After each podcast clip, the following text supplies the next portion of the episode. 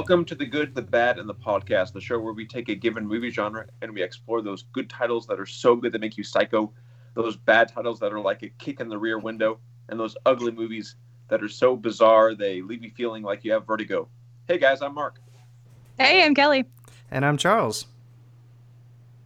And today we are exploring Alfred Hitchcock. Hitchcock. Movies. Woo! Yes. Finally. Finally. It's been a while. You guys, uh, what did you guys told me this last year sometime? And then we did a, uh, is October, I think. And then we ended up doing um, a, uh, a Christmas horror special. So, uh, yeah. So it's been a little while. Been a little while.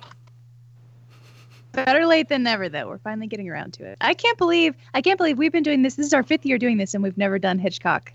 That boggles. I don't know. I don't That's even know how that cool. happened. Well, and like it was one of those ones. Remember, I chose it off your list. You guys gave me the list, and Mhm. then, you know, one of them was going to be one I wasn't going to like, and then I chose that one. You're like, oh, that's right. Yeah. We haven't done this, so like, here we go. Um, by the way, the the one up here, Mark, actually, that was a Christmas present. That reminds me how we actually Yeah. met, Mark. I don't know if you remember. That's right. It was a it was like a Christmas Switch scenario where uh, we both looked exactly the same, yeah, and I was a I was a prince in Belgravia, and you were just a, a small time baker, and we decided to switch it up because I was tired of being a prince. yeah, no, yeah, that was it was really cool. That was good. Um, uh, okay. And then I drew that drawing. yeah, yeah. What a storied past you have. It was. We've done a lot. We were. We've been a lot in our past lives. Um, so, uh, all right. So then, uh, I was gonna say that we probably need to talk about Hitchcock a little bit. Um, Nah. no, okay, never mind. Then I'll just pedal on that. No, but he he's one of the most, uh, you know, well-known directors of all time. He in a Hitchcock film, people know what that was. People, you know, he was uh, the, a marketing genius. If you and watch, you know, we did that one over Psycho a while back, and like he walks through the Psycho house and talking about it. Very cool personality. Very much associated with his films. You can't separate them out, and he was ahead of his time in a lot of ways. Um, and one of the things we're talking about is uh, kind of like when we did John, Joan Crawford. We talked about uh, you know how that movie was made about her and it was flattering and there's a lot of stuff that came out and we're trying to separate that out from the artist. Um, there's been stuff about Hitchcock that's less than flattering, especially from um, Tippi Hedren. Uh, she, you know, especially lately, she's talked about how hard he was on her during the making of The Birds and then Marnie. Um, I don't think anyone's outright accused him of like sexual assault or anything like that. Uh, but she acted like he was really hard on her, and he definitely he had interesting perspectives on stuff. There was definitely the Hitchcock woman, the blonde, and in, and in some of his movies, you could kind of almost feel him working through his emotions, um, especially in Vertigo.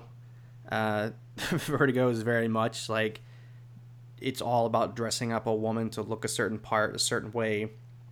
And that and that character is very much like hitchcock would have been you know the look the blonde hair the way she spoke. So I, he definitely had uh, his interesting qualities like that. Um, we're not really going to talk about that too much. Um, i will get into some of that probably a little bit especially when we talk about marnie. Um, but uh, I, I think en- enough of that. Probably, you know, we probably won't get too much because, like I said, I want to celebrate this man. Um, he's a a great director. Um, I was also going to say though, he was nominated five times for an Oscar, Best Director, never won. Um, but they did give him an honorary award, and I have a little clip that I wanted to show real quick from it because it makes me laugh. Um, so real quick, here we go. The familiar figure of Alfred Hitchcock.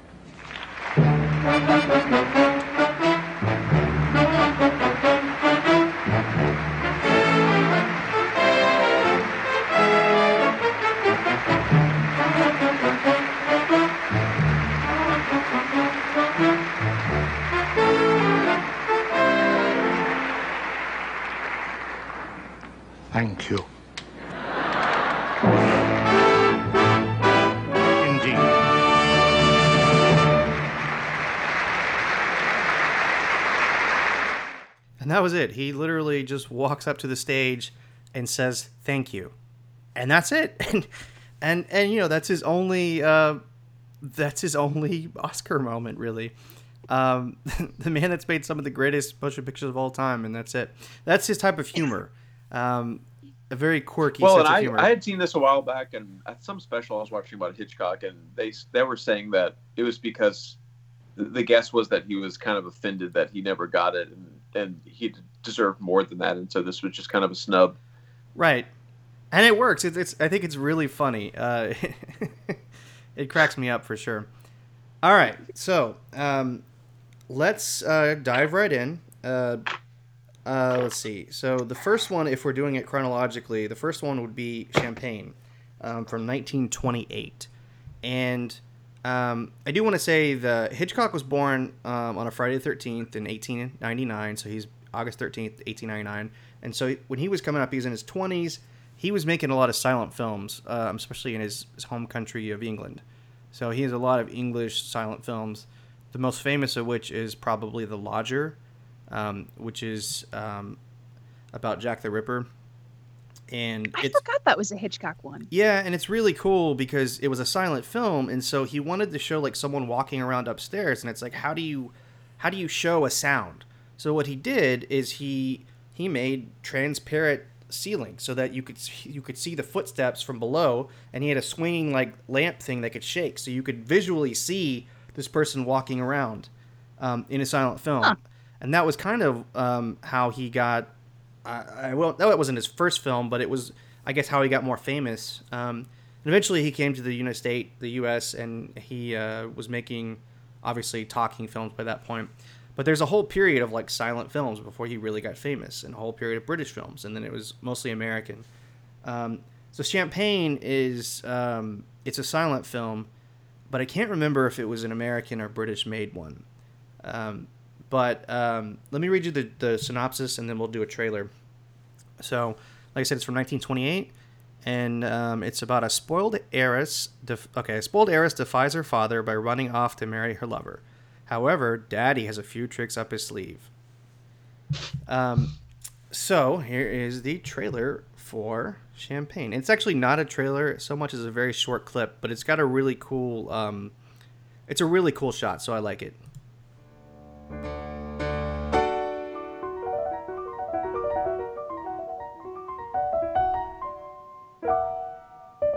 I think this movie predated trailers.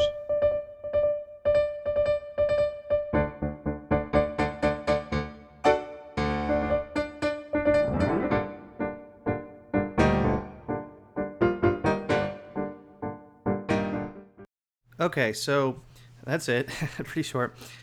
Uh, What do you guys think this is on my list? Do you think it's my good, bad, or ugly? I think, I believe this is going to be your ugly.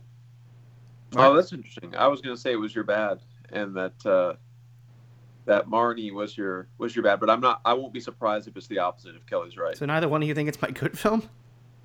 No. No. if it is, Please we're going to have to really have your a conversation, Charles. Oh, no, I'm kidding. dramatic, dramatic. It wasn't sip. dramatic. I'm kidding. Uh, I do own this movie. Does that change your mind? No, No. I'm sticking with it. All right. It is actually my bad. All Uh, right. All right. So Really? Yeah, um, I really Bad? don't like this movie at all. Uh, and and it kind of there's going to be a theme tonight, you know, about the way women are portrayed in a Hitchcock movie. Um, in this one, the men are very, all of the men are very condescending to her. I mean, the whole premise is that her father tricks her, makes her think she's they're not rich anymore. He lies to her, because he doesn't want her to marry the guy she loves, and even the guy she loves is kind of a jerk to her. Um, what? What's up, Kelly? I, I just it's just funny to me because I I agree with you. If I were ranking like my personal bad, good, bad, and ugly on this, this would be my bad. Marnie would be ugly, and Rear Window would be good. But I was positive that you have you seen Marnie? I was so sure, like knowing you, that you were gonna pick Marnie. as your I bad. have seen Marnie. That's there's a reason I picked it. Um, All right, okay, all as right. my good or ugly. Um, so, well, I mean, I, I just I, like I said, I, I didn't. The the main character is annoying to me for one. Um, The whole thing of her Yeah. crashing. Now there are some really cool shots. The shot that we just showed through the champagne glass is really neat. Um, It is. it's even intriguing that she crashes and comes out, and I was like, all right. But again, all of the men in this are annoying.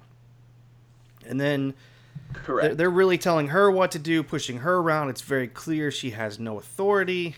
Um, and that just irks me. Like, you know, one of the things too is I was trying to, I was going through a lot of Hitchcock's movies trying to find a bad one. And I would get to one and it would be like, well, this isn't that bad. This is actually pretty good.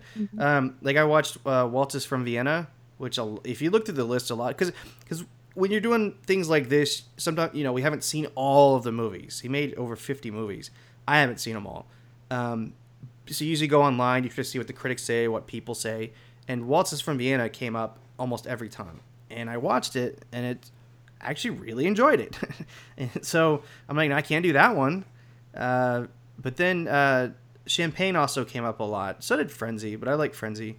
Um, but Champagne, I just it's only a little over an hour, and it is a chore to watch. I, I it bored me. It's so boring. There's not other than those few cool shots that occur at the beginning. There's not really any classic Hitchcock stuff, right?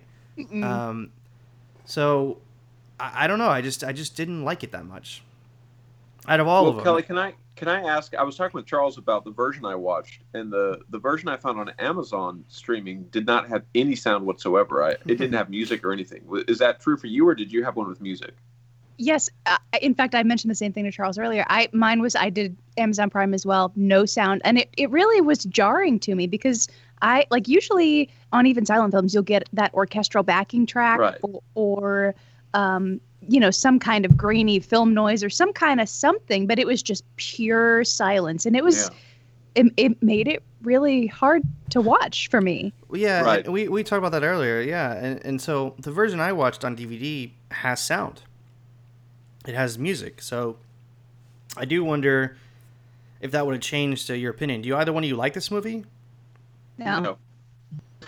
All right. The, the problem I had was, I, you know, I, I found some of the problems you did, Charles, with the way the men were treating the women. But Betty Balfour, this is is really bizarre and kind of awkward. She'll she'll suddenly switch emotions from like happy to to suddenly very distraught and sad, mm-hmm. and or, or then she would like be sad and shocked, and then start dancing really awkwardly like around the men and laughing yeah. Laughing in a way that nobody has ever laughed before until this movie. It was it was kind of odd to watch. Although I did like some of the really cool scenes with the the practical effects of the like the moving ship too. A, a couple Yeah. times when they're getting her, like there's a guy on the bow of the ship and it's like rocking up and down, and then as the boat sways, you could tell them in the the like the servers were swaying with the with the camera. It was kind of cool. Yeah. Yeah. No, and uh, like I said, there's some there's some little Hitchcock touches, but overall, like it did not feel like a Hitchcock film, as I know it anyway. No. And for a silent film, I felt like it was missing at least half of the the dialogue cards. That it should have had. Yes. There were like Thank almost no, yeah, there are almost no words. Yeah, And- that's and true too. under- The version I had the same way. I was kind of wondering about that. yeah, and I didn't get, I didn't understand what was happening half the time. I, I never got that her father made his money with champagne, hence the title, until I looked up a Wikipedia, you know, just the summary of it on Wikipedia, just to find out what actually happened in the movie. Well, I you know, it's, agree. it's- oh, go ahead, Kelly. Go ahead. yeah i mean it, it just felt like there was one you know one sentence title card every half hour or something Yeah. i mean i'm sure it was more frequent than that but it was like i, I did i definitely felt like i was missing information and I, I, I don't know like i just i just love dialogue in movies dialogue is one of my favorite parts of any movie and so for me like silent films aren't I'm not the biggest silent film person to begin with, but when they're like this and you just have no clue, and y- I mean, all of it is context clues, I just find it really hard to to stay engaged in it. Well, and I was gonna Yeah, say on, on a side note though, like the version I watched, so like I watched a little bit of the Amazon one. I think I watched like a preview or something, and it had a really nice transfer, decent transfer anyway. The version I watched was on DVD, and it was compressed and it, it was really blurry and bad. So like I, I I almost wonder if there's a way to combine our two versions we saw because I feel like you saw a clearer version, a nicer picture, and I saw Yeah, it a blurry one uh, with bat with good audio at least. You know, had music. Um, so anyway, by the way, uh, speaking of music, uh, it's what's his name? Is it Herrmann Bernard Herrmann, the the one that usually does uh, Hitchcock's movies. He did the score for Psycho. Um, I don't think he did the That music. sounds right. I don't think he did the music on any of these three films that I that I picked, um, Huh. which is unusual because he did almost all of them. Um, one of them he had a falling out, and I can't remember which. It may have been. It was either Marnie or Torn Curtain, but so anyway, little side Hmm. note. Interesting. All right, so you guys you- ready? To, oh, go ahead. Well, I was going to mention the the couple. You said that he, the boyfriend, wasn't that good. I think that was my problem too. Like, there's nobody to root for in this movie. She There's was not. she was just kind of almost dumb and pouty the whole time, and Mhm. he was kind of a horrible boyfriend, and the father was horrible. So, like, there's nobody heroic here in a protagonist kind of way. I agree. I agree. and it was very confusing like what the the in the in the um the credits the boyfriend is just called the boy and then that Yeah. mustachioed weirdo was called the man but it took me so long to figure out who that guy could possibly be like every time he would loom on screen like you know not twirling his mustache but he might as well have been twirling his mustache because he was so just like yeah, yeah, yeah, yeah, yeah. You know, you expect he's like an old timey railway conductor or something, but he like who who it. I just kept as the whole first half hour of the movie. I was like, "Who is this guy?" And I, why is he leering at? at her? yes, is does she know him? Is he her father's business partner? Who's to say? But yeah, very weird. Yes, it was. And but again, even that it didn't keep my attention. I was really bored. So, Me too. Agreed. Yeah. All right, you guys ready to move on to the next one? Yes, Rear good bad pick, Charles. It is going to be Rear Window, um, Yeah. and so this is from 1954, um, and It's your ugly. it's my, this is my good. Um, man. Now, those of you that, especially you, Kelly, you were around when we made our top 10 movies of all time list, and this was on my top 10, so that Yeah. should have given Oh, it away really? right there. Yeah. Um, Wow. but uh, I do love this movie. Uh, I like it a lot. I had a really hard time picking it. It's hard to pick the top Hitchcock film. Yeah. Um, off the top of my head, in no particular order, other than this one being my favorite, yeah, I would say like Vertigo, Psycho, North by Northwest, Strangers on a Train, and this one. So those are probably my top. Uh, Notorious is up there too. Notorious is really good. They just came out with a new. Uh, is that your favorite? No, but we've remember we so many times like you got to see Notorious. You got. Was this the first watching? Was this your first time to see it when you were watching for Yes, this podcast? That's right. I, well, I, I, yeah, I had seen clips of it, but I'd never watched all the way through. Watched it for this one, which is interesting because I just um, Criterion just came out with a new version of it. Um, Oh, really? yeah, they came out last Tuesday. Um, I didn't get it. I watched it before that, but awesome. um, this they, like they apparently, if you guys don't know, Criterion really goes out of their way. They restore films, go back to the original negatives, clean the heck out of it, do all kinds of special features. So if you're a fan of that movie, you should check it out because I hear it's amazing, um, and it is great. And um, yeah, so that that had Cary Grant in it, which Hitchcock liked as a leading man. Um, um, Rear Window has uh, James Stewart in it and Grace Kelly.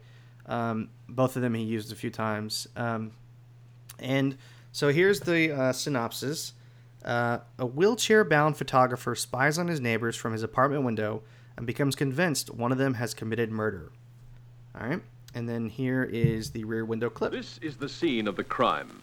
A crime of passion, filmed in a way you have never seen before, and as no one else would dare attempt. But the screen's master of suspense, the producer director who shocked the world with Psycho.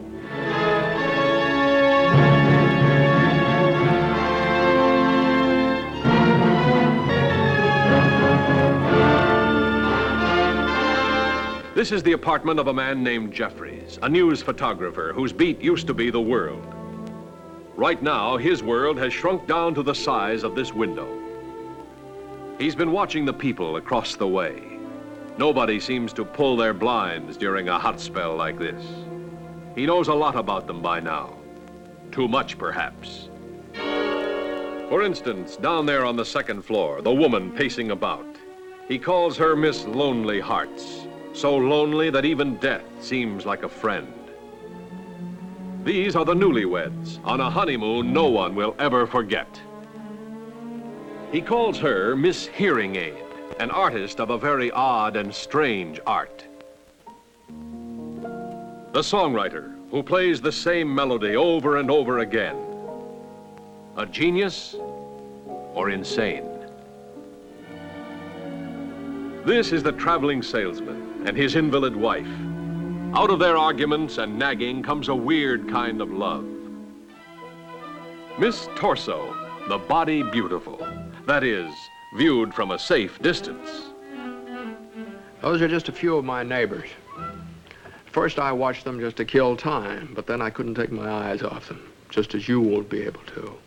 And you won't be able to take your eyes off the glowing beauty of Grace Kelly, who shares the heart and curiosity of James Stewart in this story of a romance shadowed by the terror of a horrifying secret.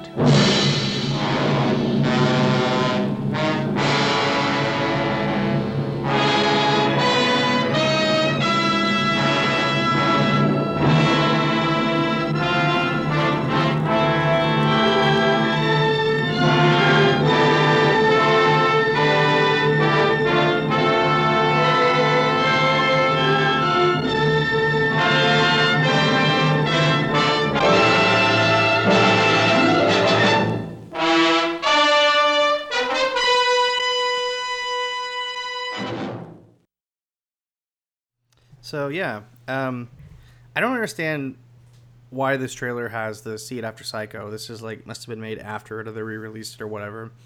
Um, Yeah. because it came out before Psycho. Um, in fact, so like I said, this is with James Stewart. He also made Vertigo um, in '59, I believe, and Vertigo didn't do very well. A lot of people didn't get it, um, and so um, Vertigo's kind of ahead of its time, way ahead of its time. So that actually like led into when he wanted to make Psycho, which was a crazy subject. They didn't want to give him the money. One because this Vertigo didn't do as well at the box office, and two it was a really crazy, bizarre subject. And that's why if you've seen the um, Anthony Hopkins movie where he plays Hitchcock, that's what it's about. And uh, and also um, because of that, um, that's why they didn't they didn't use he didn't use uh, Jim Stewart after Vertigo anymore. Um, he didn't use him at all. I guess he thought he was, you know, uh, just I don't know, whatever it was. They never worked together again. Um, anyway, so uh, Rear Window. Shame. Um, this is like I said, it's it's one of my favorite movies. Um, part of it is there's a lot of there's a lot of interesting things going on here. Um, each apartment scene, each window that he's watching is like its own little movie. It's its own little vignette, and he describes them and he's talking about them, and it it's really kind of fascinating to think what what Hitchcock had to do to set all that up.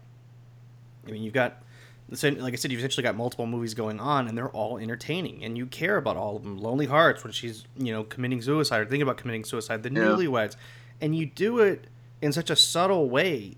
Like you know, you're clearly showing the Newlyweds, you know, making passionate newlywed love behind the curtain, and you could just subtly do it, and it's and a lot of that's the implication of things, especially when he watches, uh, you know, uh, what he thinks is the murderer um, happening, and it's very subtle, and they don't actually show anything. You show a knife, you don't show any blood.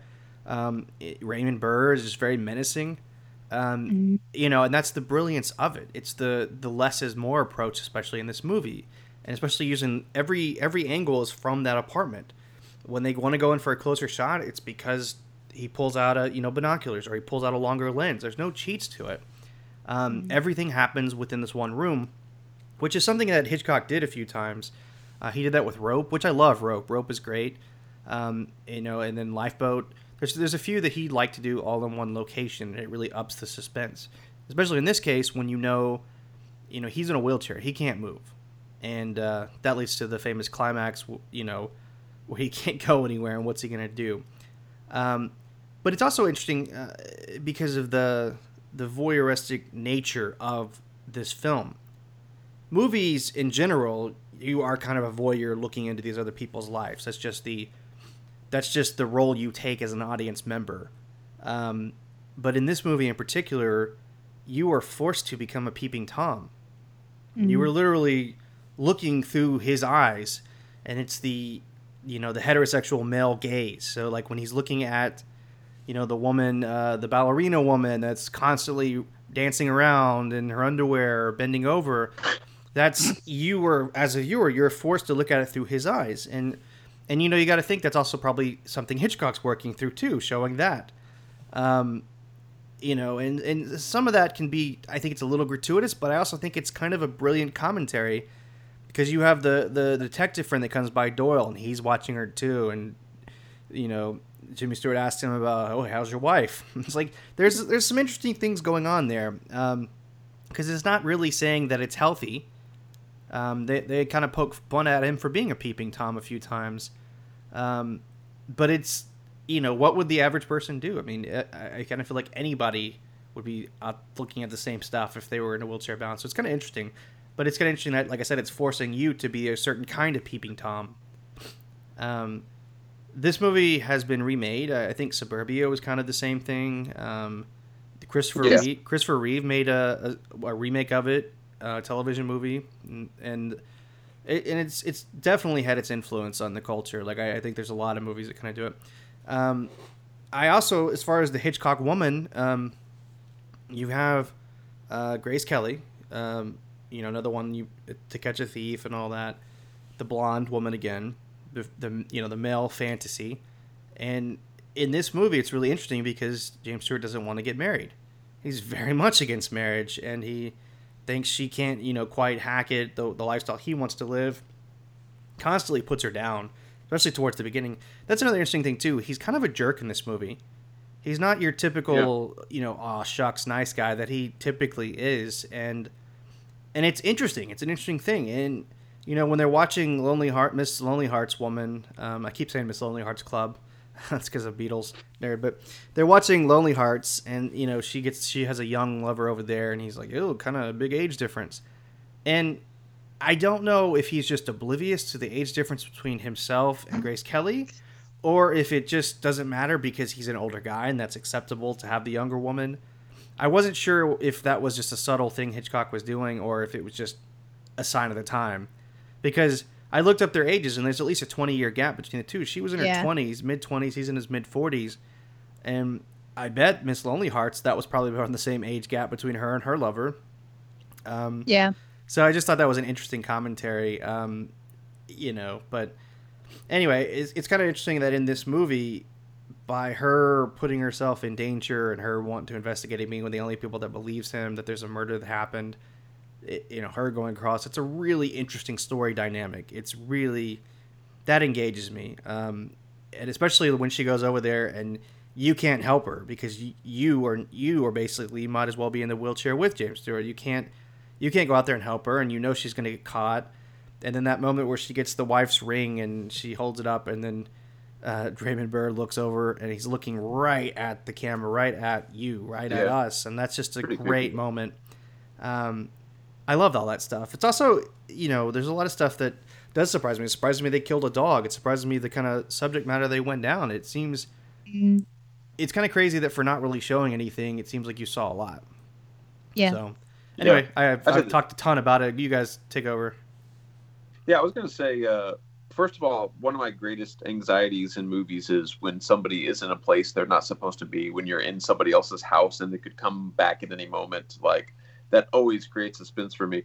I remember this movie being James Stewart alone a lot. And it's not like he's almost never alone. He's almost it's either the detective's there, Grace Kelly's there helping him, and it's only when you know. So I think that's just the tone that Hitchcock creates. Even though there are all these people surrounding him, but there's still that that feeling of menace. Um, and and going back to the way it's set up with him, with them watching the neighbors, I think this movie kind of transcends genres because he brings a little bit of theater into it where where James Stewart is the audience looking out at these people, but he's also a part of those people's lives and interacts with them regularly. And so it's it's kind of a really cool thing he's done here to, in order to tell this story. And I like you said, Charles, I love all those side stories as well. I don't know, Kelly.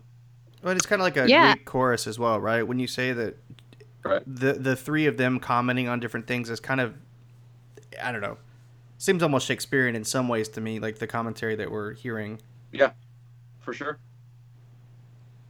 Yeah, I I mean there's just so many good things to love about this movie. Grace Kelly is amazing. I mean of all the of all the Hitchcock movies, of all the Hitchcock blondes, like she's just far and away the best in this movie and in, in I mean she's amazing in Dial M for Murder, she's amazing in To Catch a Thief. Um, she just has this I don't even know, a, a certain charm about her. And my only qualm with the movie is the fact that Jimmy Stewart is so, you know, oh, all Grace, oh, brr," like in the in the beginning of the movie, like you, you're not gonna tell me, and I'm not gonna accept that Foxy Grace Kelly, as a 25 year old woman, is gonna be literally, like, not literally, but almost literally throwing herself at you, Jimmy Stewart, with your, you know, shiny silver hair. Like you're you're gonna be into that. I, you just are. Like with all of her effortless fashion, and she's so cool and like She sharp is. and witty and.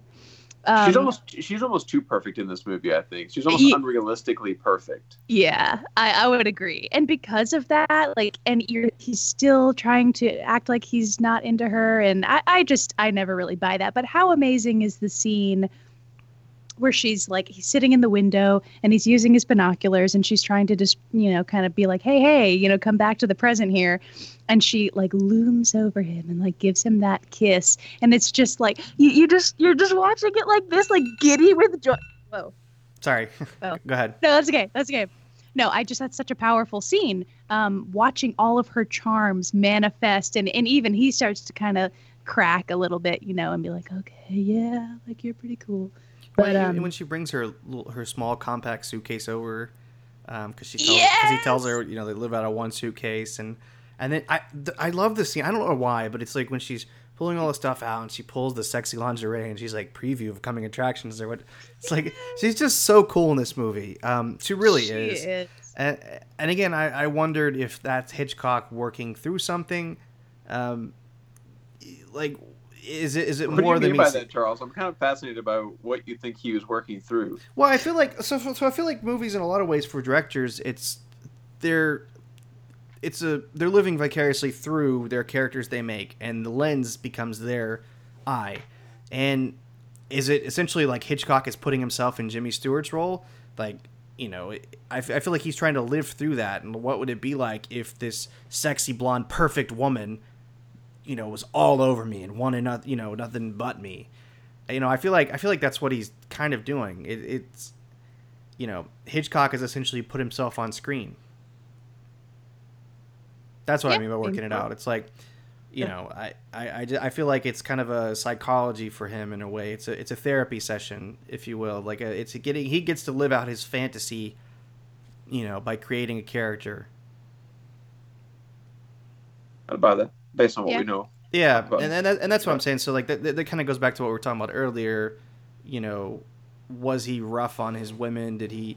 Because like even the Anthony Hopkins Hitchcock movie kind of made it seem like he was a voyeur, and that's where the idea for the psycho thing came. And I don't know if that's true, but if you're buying into all that, I definitely feel like he put himself into these movies, good or bad, good or bad. Um, Yeah. But I do think he kind of created his fantasy woman. So you're talking about it's a perfect woman, and I that's by choice. I'm sure Hitchcock made it that way. Um, Yeah. I think a- I liked made a, that she was overly perfect. I think it worked. Made, yeah, well, and, and made a made a perfect woman that loved a non-perfect man kind of thing. You know, so Yeah.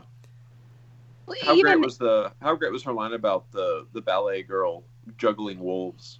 yeah, She's doing the woman's hardest job, juggling wolves. I'm like, that's Yep. great. yeah, there were the, di- the there there's so many quotable moments in this movie and and so many of them too we haven't even talked about thelma ritter but Yeah. i love her she's so hilarious Well, and if you this if you you know the, the, you may not catch it the first time you watch it, but then it's like she kind of predicts the whole movie at the very beginning when she's talking to him. She tells him exactly like kind of roughly what's going to happen. Mhm. It's pretty brilliant. and sh- and even she comments on the perfectness of Grace Kelly's character. Uh, she what they're talking, she's giving him his um, physical therapy massage, and uh, he's like, "Oh no, she's too raw," you know, whatever. And she she says, "Yeah, get out of here, you perfect woman. You know, you're you're no good for me." And so she kind of she's just this. You're talking about it being like a Greek chorus. She is very much there in the background, Yes. commenting on every little thing and kind of drawing attention to all of the the foibles of his character and and just the silliness of him doing everything that he's doing really Right, and that's and yes, and she's probably closer in age to uh, to him, so it's kind of Yeah. interesting. He's he's got like this perfect woman. Um, anyway, but you know what's kind of cool too, though that I didn't really think about till now is he uses a lot of her what she says to him at the beginning. He uses that against Grace Kelly. Like when they're having their discussion later on, he's like throwing all this stuff that they had discussed earlier right back at her. Um, So that's kind of interesting. He's like twisting this logic um, around to push her away. Um, Yep. So that's kind of interesting. Um, all right, you look very confused, Mark. Or you look like you don't agree by buy into that. No, me. Yeah. This is my thinking. My thinking face often gets mistaken for like confounded or confused face. Well, I just I was- look like I you're was- disagreeing. So yeah, go ahead. No, no, I know. I agree completely. Okay. And uh, I was gonna say too. I like. I, I like that seeing all of the neighbors and the vignettes. It's like instant feedback on his own worries. Like uh, getting back to him struggling with should he should he stay with Grace Kelly. Like as soon as they talk about married couples, they see the newlyweds come in and are happy, and then you see, you know, this lonely heart who's lonely, and then you see this, you know, the actual main murder character who's who's murdering his wife. It's like it's just great. Like I, I just love that he's he's working through all these things and then he gets instant feedback on them. It's, it's like his subconscious. It's almost like a dream. Mhm. Like his subconscious showing him elements of his own personal psyche. It's crazy. Yeah, yeah. It's, it, it, there's a lot to unravel with this movie. It really is. It's not as simple a premise as it first may sound. Um, Yeah. All right, you guys ready to move on to Marnie? Sure. Sure. All right, so um, Marnie is from 1964, um, and here's the synopsis: Mark marries Marnie, although she is a habitual thief and has serious psychological problems, and he tries to help her confront and resolve them. And here is the trailer. Does he?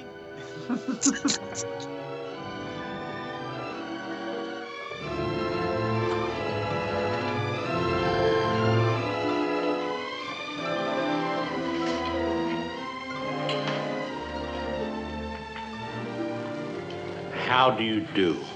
I am Alfred Hitchcock, and I would like to tell you about my latest motion picture, Marnie, which will be coming to this theater soon. Marnie is a very difficult picture to classify. It is not psycho, nor do we have a horde of birds flapping about and pecking at people willy nilly. We do have two very interesting human specimens a man and a woman.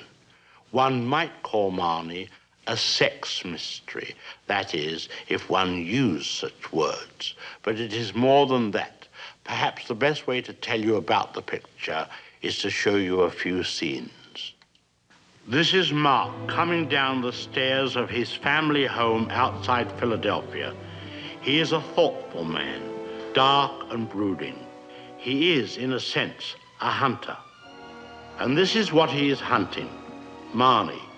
Seeing her in her mother's modest house, one wonders how two such different people could cross paths. It was certainly not Marnie's idea. Marnie was going about her own business like any normal girl. Happy, happy, happy. Suddenly, into this colorful life comes Mark. At first, he didn't know what to make of Marnie. She does seem a rather excitable type. What would account for this strange behavior? Has she just realized that she forgot her umbrella?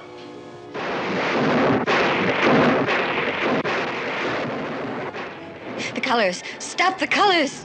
What colors? Marnie's trouble goes deeper than that. Far deeper. And this is the problem which Mark must probe. But first, something must be done to calm this girl. Our hero applies mouth to mouth resuscitation. But that This, may be tra- by the way, this trailer is pretty awful. Um, uh, there's stuff we're gonna be talking about, but they call it a uh, what do they call it? A sex mystery in the trailer. I'm not sure who actually. I don't even know. Oh yeah, that's what basically what it is. Past she seems to be tonight. Why won't this woman have sex with a man regularly? Yeah. what must there must be something horribly wrong with her. all in the spirit of investigation. And this, here is further proof that Marnie is a talking picture. You don't love me.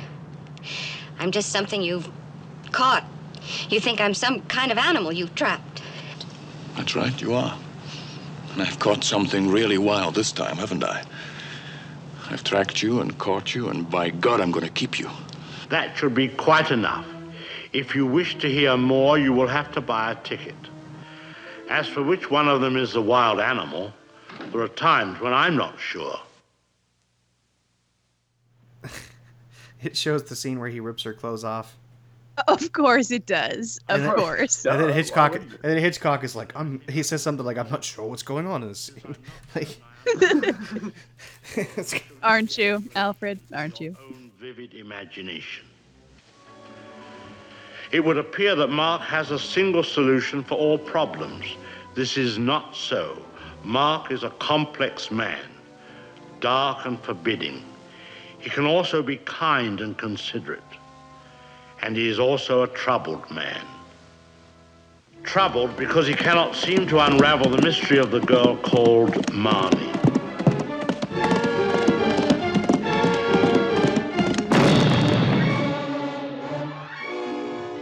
Sex story? It's a mystery? A detective story? A romance? A Story of a What else could you want? A love story? Yes, and more. These are all what's coming on the screen, Mark. It's kind of amazing. A sex story? A mystery? Yeah, they're coming right now. A detective story? A romance? All right, and we're back, guys. All right, so All right, we're back now. Let's let's talk Yeah. about some more movies. Mark, you got it. Yeah, I was gonna say we got to do your. one, one thing I didn't say about about James Stewart is like most of what I'd known him for was Harvey and the the Christmas movie that I can never remember the title of, even though it's Oh, it's so a Wonderful. Life. Yeah, it's a Mhm. Wonderful Life. And so I liked seeing him in Rear Window because he was act- he really was kind of shining with his acting. But anyway, Yeah. we're talking about Marnie now. Let's talk about Marnie. Modern. Well, so this is my ugly pick, and I, I was saying um, during that trailer we were talking. Um, for this one, this was my easiest one to pick for ugly. It, it, it was the only one for, as far as I'm concerned. I it was hard to pick a good one. It was hard to pick a bad one, but this one is ugly. But Marnie certainly is ugly. and and part of it is um, so there's a lot going on. I was reading things, reviews about it, and you know they were saying it was kind of ahead of its time because it was trying to psychoanalyze someone and emotional support. But I also feel like now it's it's outdated, it's antiquated now because it's it's such rudimentary, you know, psychology. Um, but the reason it's my ugly is because first of all, I think it's a terrible film. Um, it's it's it, basically she's traumatized by a past event and um, she's compelled to steal now and move around and not want to settle down. She kind of hates men. And here comes Sean Connery, and he knows she's stolen from him, and he basically he blackmails her into marrying him. Correct. And then, which is odd in and of itself, and then on their honeymoon, which he's paying all this crazy amounts of cash, he he he rapes her. I mean, it's it's it's Yeah. insane. Although although technically at the time you wouldn't be able to legally call it that because they were married. It wasn't Yeah. uh, it wasn't illegal to rape your wife until the 1970s. Um, but yeah, like th- th- my reaction to this movie was very conflicted because at the same time that Sean Connery's character is saying all of these like horribly sexist things and forcing her into a marriage and blackmailing her and his reasoning is that you know if I, if you don't marry me, some some worse guy's gonna come along and blackmail you into doing something worse than marrying me. And it's Yeah. it's crazy. But her response to him is like spot on. It's like spot on 2019 feminist, you know, response of what it should be. Of like she throws it right back in his face. So I was I was kind of almost proud of this movie in that regard of, of like her side of things. I don't know what y'all thought about that. well, that's kind of what I was saying. That's why it's my ugly because it's like, on the one hand, he's doing all these crazy things. You know, the first time you even see him, he's like, "Oh, the brunette with the legs," and that thing, and then it's like later, but you, but he's doing it for good reasons, and it's like that's kind of a conflict because he's he really does care about her as presented in this movie. He cares about her a lot and wants to help her in ways that no other no other men have ever done.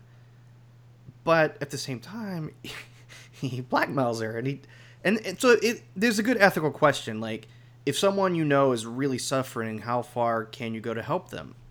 Where what does cross the line? I, I feel I feel the rape crossed the line, obviously, but Pro- probably rape is going to Yeah. crossing the the line. yeah. blackmail. Mm-hmm. But but even then, like, is it implied that?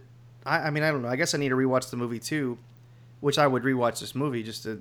But is it implied that she's never been with a man before? I think that's implied. Yeah. Yeah. So I- you you one could argue he's doing it for not necessarily to rape her, not necessarily out of lust, just to show her that it's all right with a man. I mean, there's there are some stuff you could unpack there too. It's still wrong, and it's and so all of that. But on top of that, this movie for many parts is just utterly ridiculous. Like. The, every time she sees the color red, and I don't even like the effect Yeah. they do. It was cool in Rear Window when they flashed the red because he's you know flashing the bulbs at the end. That was a neat effect. They do a similar thing here, and and it's just over the top and ridiculous. Yeah. And I didn't think her performance was good at all. Like I did not like her in this movie. I know Mark, you're saying her reactions were good, but I didn't like her performance. I thought it was too No, I over the don't. I don't like her performance in this movie either. Okay, okay. But I actually liked Sean Connery's performance a lot. Um, and this is uh, 64. I think this was right around um, when Goldfinger was coming out. So Sean Connery's James Bond in his prime in this time. And uh, I, I thought he was fantastic in it. Despite doing these horrendous things, I actually liked his character. Um, I just didn't like anything about Marnie, and I didn't like the horse riding scene, and I that was really cheesy and over the top. And I didn't like his sister. I didn't like any of the supporting characters really. Um, Which- and, and did as you- in that trailer calls it a sex. What did it say? A sex story, a sex thriller. Yeah. The trailer Sex rec- mystery. The trailer shows off all the like kissing scenes. Like the first time that um, she's also terrified of thunderstorms. In the first thunderstorm she encounters, Sean Connery basically like kisses her against her will and like kind of just starts, you know, that's that was an, an offensive scene before the rape. But they show that in the trailer, and the trailer just makes it seem like a a tender love moment between them. And I just ah, it's just over the top and Well, ridiculous.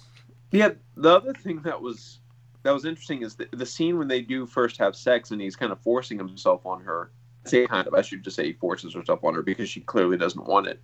But the way that Hitchcock films it is it's clearly in her perspective and it's this horrible trauma because Sean Connery's like looming over the camera very darkly. yes, And it's like that that's what I liked about this film is that it's not romanticizing Sean Connery's actions. It's it's Yeah. really putting us in her point of view and and, and showing both sides of it. So it's, which is kind kind of, kind of it, that comes back around to the point I was talking about earlier, where Hitchcock's like putting himself in his movies. Um, he's not really doing that as much in this one, I would say, because he's clearly. I don't think he's wanting us to. I, I don't think he's living through the Sean Connery character. He is, as you say, the audience, the camera is more on Marnie's character. So it's kind of an interesting thing that he's trying to do with it. I, I think um, uh, that because she she she made the she made the birds and then this movie. This was his next movie after the birds, and she never made another movie with him again. And like I said recently, she's talked about how hard he was on her um, as a director. You know, in the birds, he would release actual birds supposedly, and like really traumatized her. And in this movie, kind of the same thing. So, on the one hand, you could say look what he made her do. He had Sean Connery strip her of her clothes, and then he, she gets raped, and she's kind of traumatized in it. And but on the other hand, as you say, Mark, they the camera is is a sympathetic viewpoint. It's her perspective, and I I don't know. It, it is a very interesting mix. If if Vertigo was was Hitchcock totally putting himself out there, you know, kind of baring his soul to the camera, what he likes in women and all that. This is more uh, not quite the same. He's shielding a lot of it and, and trying out new perspectives, I would say. So, um, but uh, what were you gonna say? I feel like I cut you off somewhere on there, Mark. No, no, Okay. that's good. Uh, uh, the one thing I was going to say in addition was that I hate the soft lens in any of these old movies. where they keep using this soft lens on women and not on men. Just bothers me. I don't know. There's one. There is one scene I believe where they do show it's like a soft lens on Sean Connery, um, and it was kind of interesting. Oh, that's okay with me. Yeah, yeah. No, I was just gonna. No, no, no. I was, no, I was saying it was interesting that it was back and forth soft, um, but um, Yeah, and then the other thing that actually reminds me another technical thing that Hitchcock loved. He loves rear projection stuff, and so like there are so many scenes where it's like they're clearly rear projection. Um, that's a, that's probably one of the reasons I actually really like Rear Window because it's they built a set for it, um, and the, in a studio that they could do it. And they didn't have to do like a lot of rear projection stuff. Um, but like yeah. Anyway, cool. Um, well, so those those are my uh, those are my picks. Um, you know, I feel like if you guys out there, if you don't know Hitchcock stuff, you really need to watch it. Um, there's a ton of them. Uh, Kelly was going down the list earlier, just looking and seeing everything. And there's just so many. Um, do you have a favorite, Mark? No, I really haven't seen many. I, I, saw these three, and I've seen Psycho and Birds. I think that no, I've, I've also seen Dial M for Murder, uh, but it's been a long time since I've seen the Birds. So I mean, I would have to go with Psycho just based on the ones I remember well. Psycho's great. Um, Psycho's probably his most famous, I would say. Yeah. The Birds is great too, though. I mean, it. I like. It's funny that, because I feel like Tippi Hedren is so bad in this. Like her acting is is is not good, but it is in the Birds. Like she's yes. she's good. I meant to say so that I don't earlier. understand that. That's the thing. I was actually meant to talk about that. Like, just because I don't like her acting in this movie, I loved it in the Birds. She was very good. She was a different person in that movie. Yeah. And again, they were back to back. So and she wore the same. She had the same wardrobe for both. Right. I, well, I know. Well, she like wore the same lime green. Uh, that's a Hitchcock suit. thing got, too. Got, got, my Tippi Hedren duds on here, but that's a Hitchcock um, woman thing. Like I think they yeah. always he likes them in green and blonde. So because mm-hmm. the same thing in Vertigo. So it's true. Well, they they did rock it, but I yeah I just didn't quite get that because she had so many dramatic poignant scenes in the birds and it's so it's not like she can't do dramatic poignant acting because she she did like she she was terrified in the birds. I mean her hair was all askew yeah. and she had like she was all cut up and had you know tears streaming down but then anytime anything like uh, the the recounting of the trauma when she finally remembers at the end of marnie like what was that? I mean she she was it's so was, bad it's so it was bad. so bad that, that whole ending yeah, sequence was terrible i wonder if it was the the character having suppressed it and and that made for some kind of cardboardy acting, right? Because she's trying to act like she's suppressing something, but it, it yeah. ended up just not being well. And and, and it may be that in uh, in Birds, she was Hitchcock maybe did terrify her more. You know, maybe he got genuine performance yeah. out of it. So yeah. in this one, it's not like he can say, "Oh, well, you you had this trauma. Your mom was raped in front of you, and you killed someone." I don't know. I don't know. You can't really method act through that. Spoiler. Yeah, I'm sorry, guys. and Bruce Dern is a sailor.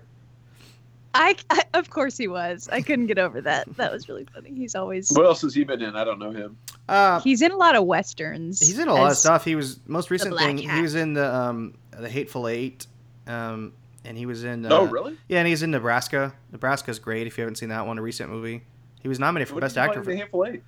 He was the uh, the old general um, that was sitting there playing chess, and he had to like pretend, you know, when they came through. Yeah.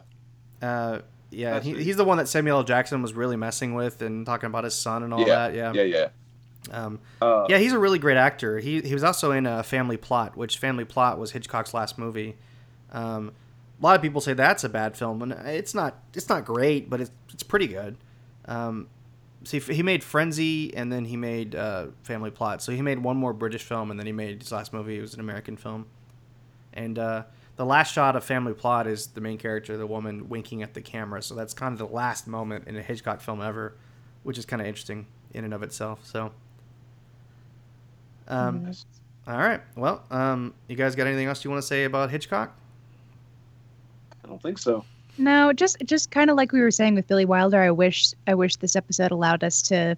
I wish our format allowed us to discuss like a little bit more because there are so so many good ones it's a shame. Like I mean, we kind of mentioned some in passing, but yeah. you know. maybe uh, maybe we should do the good, the good, the good, the bad of the podcast. Yeah, right. Yeah. Three good movies. It will be three hours long. Yeah. yeah. yeah.